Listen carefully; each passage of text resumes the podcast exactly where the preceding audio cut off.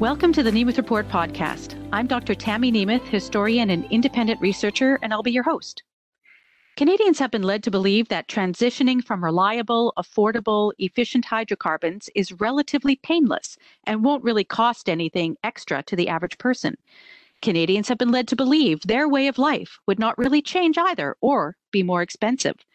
They have been promised that the carbon tax will be revenue neutral, whatever that means. But the federal government's own data shows that Ottawa took in more money from the carbon tax than it paid out in rebates. Not only that, the GST charged on the carbon tax is not rebated, which is extra spending money out of your pocket for Ottawa. So much for revenue neutral. These promises have proven to be empty, mere rhetoric to get Canadians to buy into paying more for living an average life. The carbon tax is a most damaging instrument contributing to growing inflation and taking spending power out of the hands of Canadians and putting it into spendthrift government hands. That money is often spent on programs, activist groups, or initiatives that directly undermine the Canadian economy and generate more energy poverty amongst Canadians. When the cost of energy is increased, it makes everything in life more expensive because energy is necessary to produce everything from the food we eat, such as fueling tractors and the fertilizer costs, to the clothes we wear, to the devices we use. Everything. When energy costs go up, the cost of goods and services increases and inflation goes up. Like Europeans and the British, Canadians will likely soon have to make tough choices on whether to fuel their cars, heat their homes, or put food on the table. These are choices we shouldn't have to make. The current spike in energy prices, the cost of living, and energy poverty is driven in large part by government, from discouraging reliable oil and gas production and infrastructure to excessive taxation. These changes are not benign, nor are they altruistic. They serve to undermine and destroy our modern way of life and the hydrocarbons at its heart. Canadians must, must ask if this is an acceptable state of affairs. Joining me today to discuss the carbon tax and the growing energy poverty of Canadians is Kris Sims, the BC Director of the Canadian Taxpayers Federation. Thank you for joining me today, Kris, and welcome to the program. It's an honor to be here. Thanks for having us. Thank you. Um, can you maybe begin by giving our listeners some background about yourself and how you came to work for the Canadian Taxpayers Federation?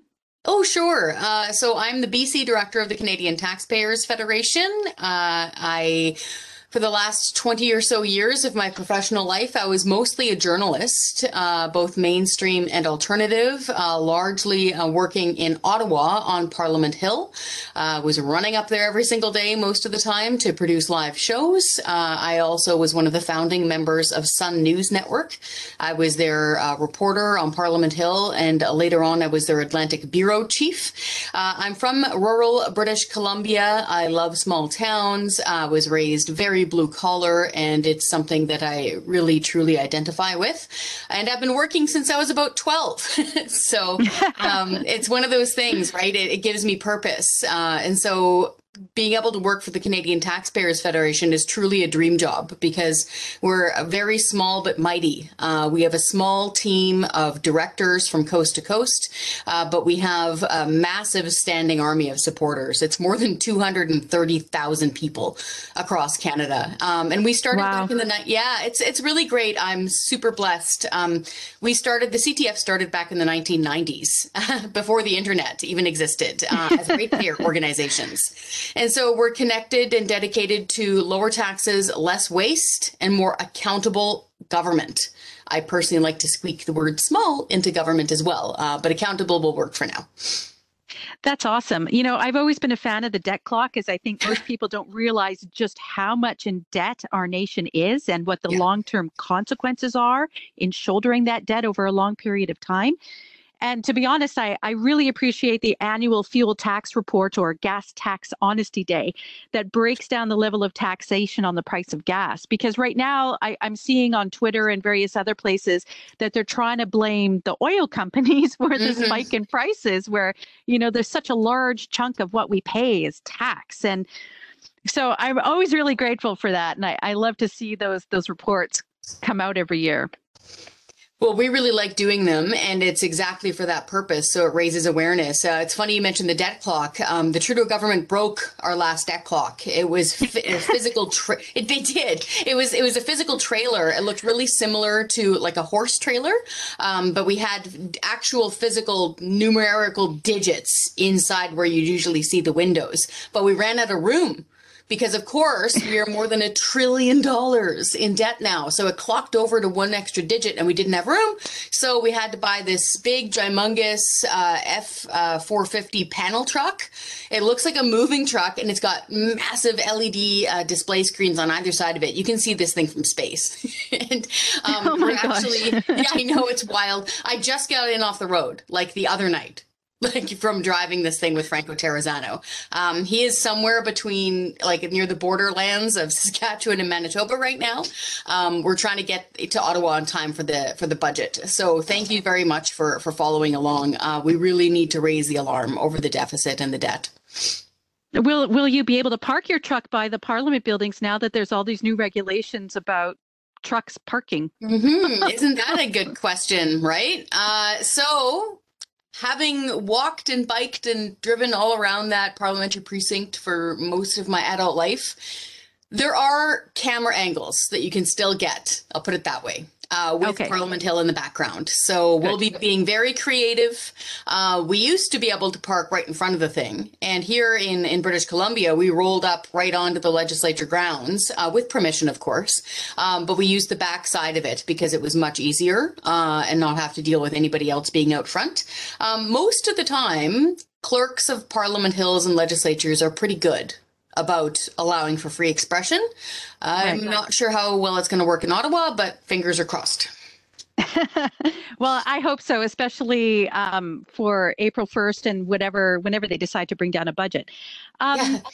So I, I would like to just kind of get to the the carbon tax and the energy transition. And like I said in the introduction, you know, it's being sold as this painless switch from one form of energy to another with little difference in cost to the average consumer and citizen. But this is, you know, proving not to be the case. And I think um, you guys had a, a press release this morning or yesterday about the new parliamentary budget office and and yeah. their numbers for the carbon tax and um, what do you see as the implications of a net zero transition for how people live in Canada? Uh, the carbon tax is a central component of it. It's not the only thing, but you know it's being sold as a way to wean us off oil and gas and and to help fund all of these sort of um, renewable technologies and all these other things that they want to shift or nudge people's behaviors into this new way of living. Um, what do you see as the implications of all this for how Canadians live and, and their cost of living? Well, it's going to be painful. Um, and I mean this earnestly. Unless, um, and hey, things happen. Uh, there are smart geniuses out there who make eureka level discoveries. Unless we discover some dilithium crystals. Uh, I don't know if you're a Star Trek fan. Yeah. Um, anytime in the near future, um, and they keep on going down this route of strangling oil and gas and demonizing our natural resources and making us pay right through the nose. Uh, we won't be able to afford it. I'll be really blunt. Average working people will not be able to afford uh, getting to work or heating their homes.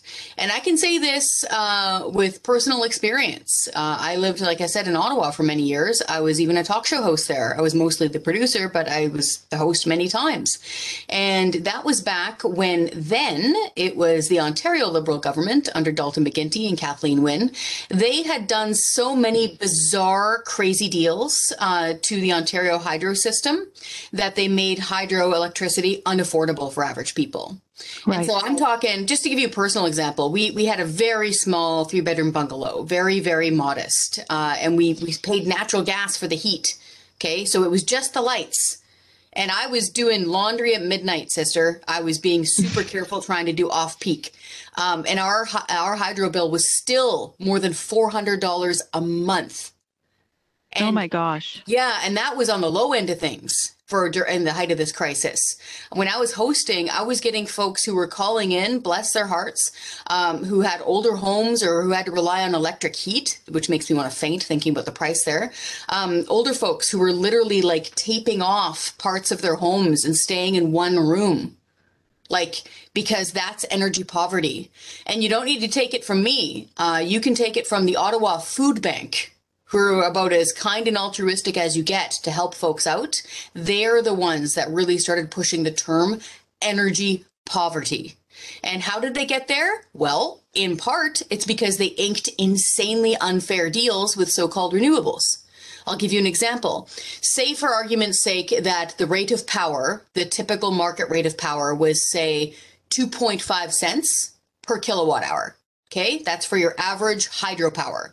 So, you know, the Niagara Falls Dam, all the other sources of power that they typically used in Ontario.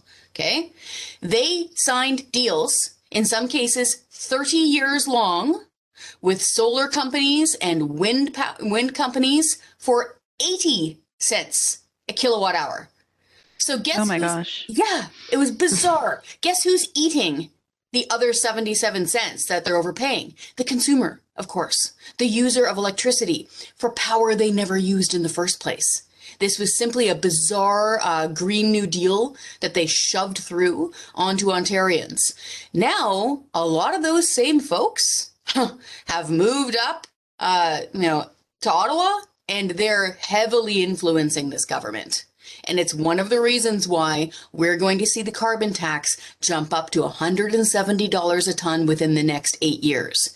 And to be real clear, I got it directly from one of the uh, draftsmen of the current carbon tax legislation, a Liberal Party insider, who said that the carbon tax is, quote, punishment.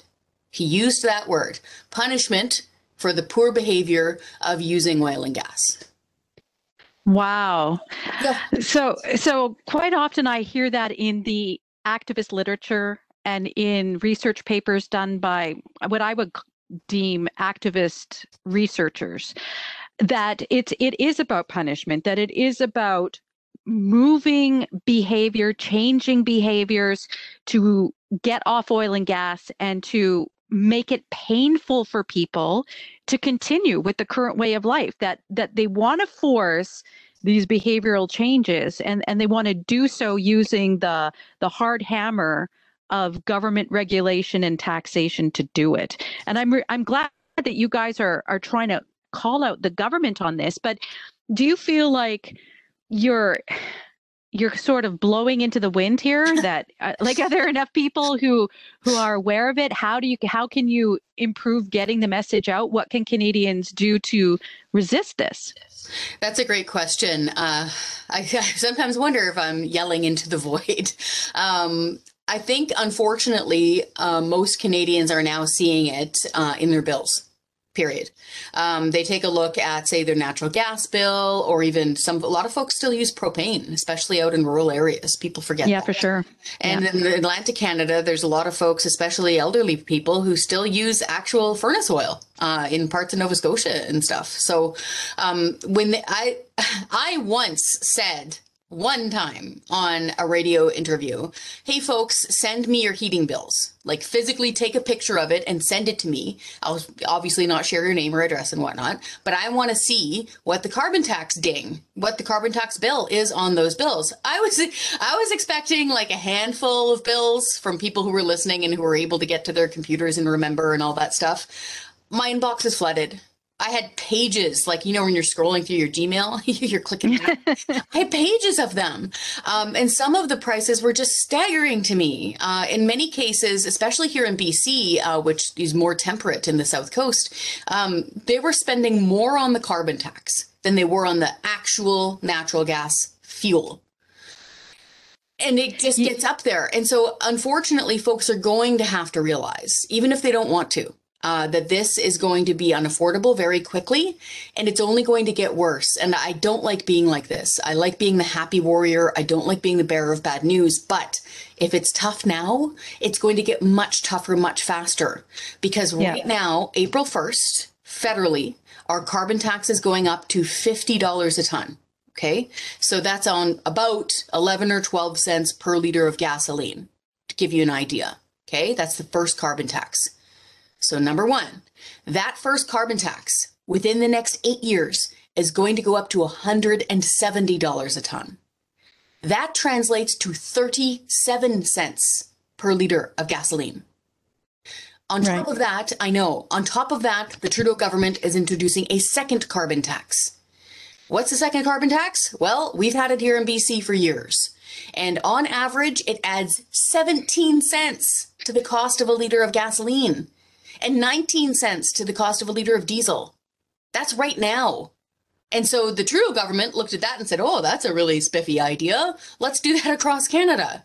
And they're in promo- uh, imposing that around December, as last we heard. And it's a form of a fuel regulation that makes energy cost more. And so that's going to be coming in in December. We think it's going to start at around nine cents a liter. So my point here is, is that if you think it's expensive now for the carbon tax, it's going to get exponentially more expensive very soon, unless we stand up together as Canadians and say, stop. We have to say stop. So is that possible? I mean, if Canadians stand up like they did with the Freedom Convoy mm-hmm. and say, you know what, this is all ridiculous, and and then to push back with the carbon tax and all this excessive taxation, just one layer upon another layer upon another layer, will will they get smacked down the way the Freedom Convoy was? And and what can we do to help um, people realize that they do have power, that they that they can stand up and say no? I just want to reach out right now to the person who feels that they're powerless. You're not powerless. You're not. Um, let's just take the, the convoy, even just out of context, and look at the results. Before that started happening, think back to what it was sounding like in December, late December, early January. We had all of these mandates. We had all of these lockdowns. We were spending billions of dollars uh, trying to lock down businesses and thinking that we can just continue to do this forever and ever and not bankrupt ourselves. They were talking about a vaccine tax, a form of forcing people to get it, as we had seen in places like Austria. And now look, like it's it's reversed itself that at least know, provincially, right? Yeah, federally they haven't changed anything. So well, uh, provincially, also, feder- also, federally, you might have noticed that the leader of the opposition has changed, right? So true, true, yeah. and and that's just not you know even apart from you know the co- trucker convoy and whatnot. Um, look at the results that have happened there because our people within the Canadian Taxpayers Federation, like I mentioned, it's about 235,000 supporters. We survey them all the time. We say, what do you what do you want us to focus on? You know, we have finite amount of energy and people and hands on deck. What do you want us to what fire do you want us to put out best and most? And it's almost always the top answer is carbon tax. And so that's yeah. why we go loaded for bear on the carbon tax. And guess what? Every single one, as far as I remember, of the former leadership candidates last time around for the Conservative Party signed our pledge. They said that we will scrap the Trudeau carbon tax and we will not impose a version of our own. That was very clear. Well, the person who won that leadership very quickly turned around and said, just kidding. We are putting in our own version of a carbon tax, but we're not going to call it a tax because we think that you're too dumb and that you'll understand when we say price or fee or levy or whatever. Well, Fortunately, uh, folks aren't that dumb, and they realize this was a massive broken promise. And frankly, as far as I understand, it's one of the reasons why Candice Bergen is the current interim leader there. So I just right. want to encourage folks who are listening right now who think that nothing ever changes, nothing ever do matters. That's not true. I understand why you feel that way. Trust me, I do. But if you step back and look at it, we re- can realize that we have affected great amounts of change in a very short period of time. So I encourage you, you pick up that phone, you send that email. Be polite, please. Otherwise you'll be ignored. But be firm and be tenacious. Call them like call them once a week if you want to. Email them, you know, twice a month. Tell, seriously, they're you're you are their boss. If they're an MP or an MLA, you're their boss. You're their employer. And you tell them that these issues matter to you and you will see some change. That's a really important point, especially for you know you're supposed to be in constant contact with your representative throughout their term of office. I mean it's not like you just go on that one day and vote and and then you're supposed to walk away and not give any feedback. I mean we do have an obligation and a responsibility and right as citizens to inform our representatives of whether doing a good job or not right? So it's you're right. It's important for people to to give feedback to their elected representatives so they know whether or not they're they're on the right track or not. It, it's so true. I don't know if you garden, um, but just you know, throwing in your vote once every four years or so and walking away and not keeping an eye on it that's like planting a whole bunch of seeds or putting in some you know annuals in your garden and then leaving like for months and months and months. If you go back and there, not weed it or anything, exactly. exactly. You have to maintain it's, your garden. Tend your you got to pull the weeds. You got to aerate the soil, sister. You got to give it some sunshine, and that's the accountability factor. So you got to really tend that garden, and uh, yeah, we got to make sure it doesn't overgrow and strangle all of us. So this is what I encourage everybody to do. Good analogy. Um, I know you have to run, but I just wanted to get your impression on one last thing. You know, sure. the current energy crisis has put into relief the threat to energy security from this green transition. But the government seems to be doubling down on these regressive and oppressive policies, and the media seems to be giving it all a pass. As a former, you know, media representative, what do you make of that? And is there a way to get the media to maybe come on the side of the consumer and the citizen and the energy poverty that's that's been a result of all these things what can we do to help the media wake up and maybe cover this Oh man, uh, I could do hours on that topic. And so we'll have to do that another time. But very briefly, very similar to what I said about elected representatives. So I've worked in both, you know, that, that government office, very short period of time, and much longer period of time, that newsroom.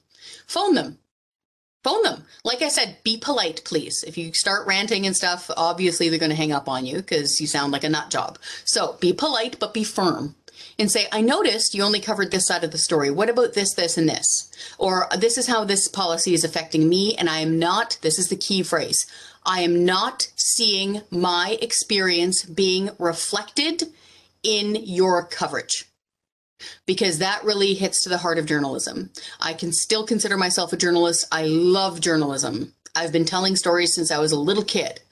Um, it is our responsibility as journalists to be a mirror and to be a gatherer of facts.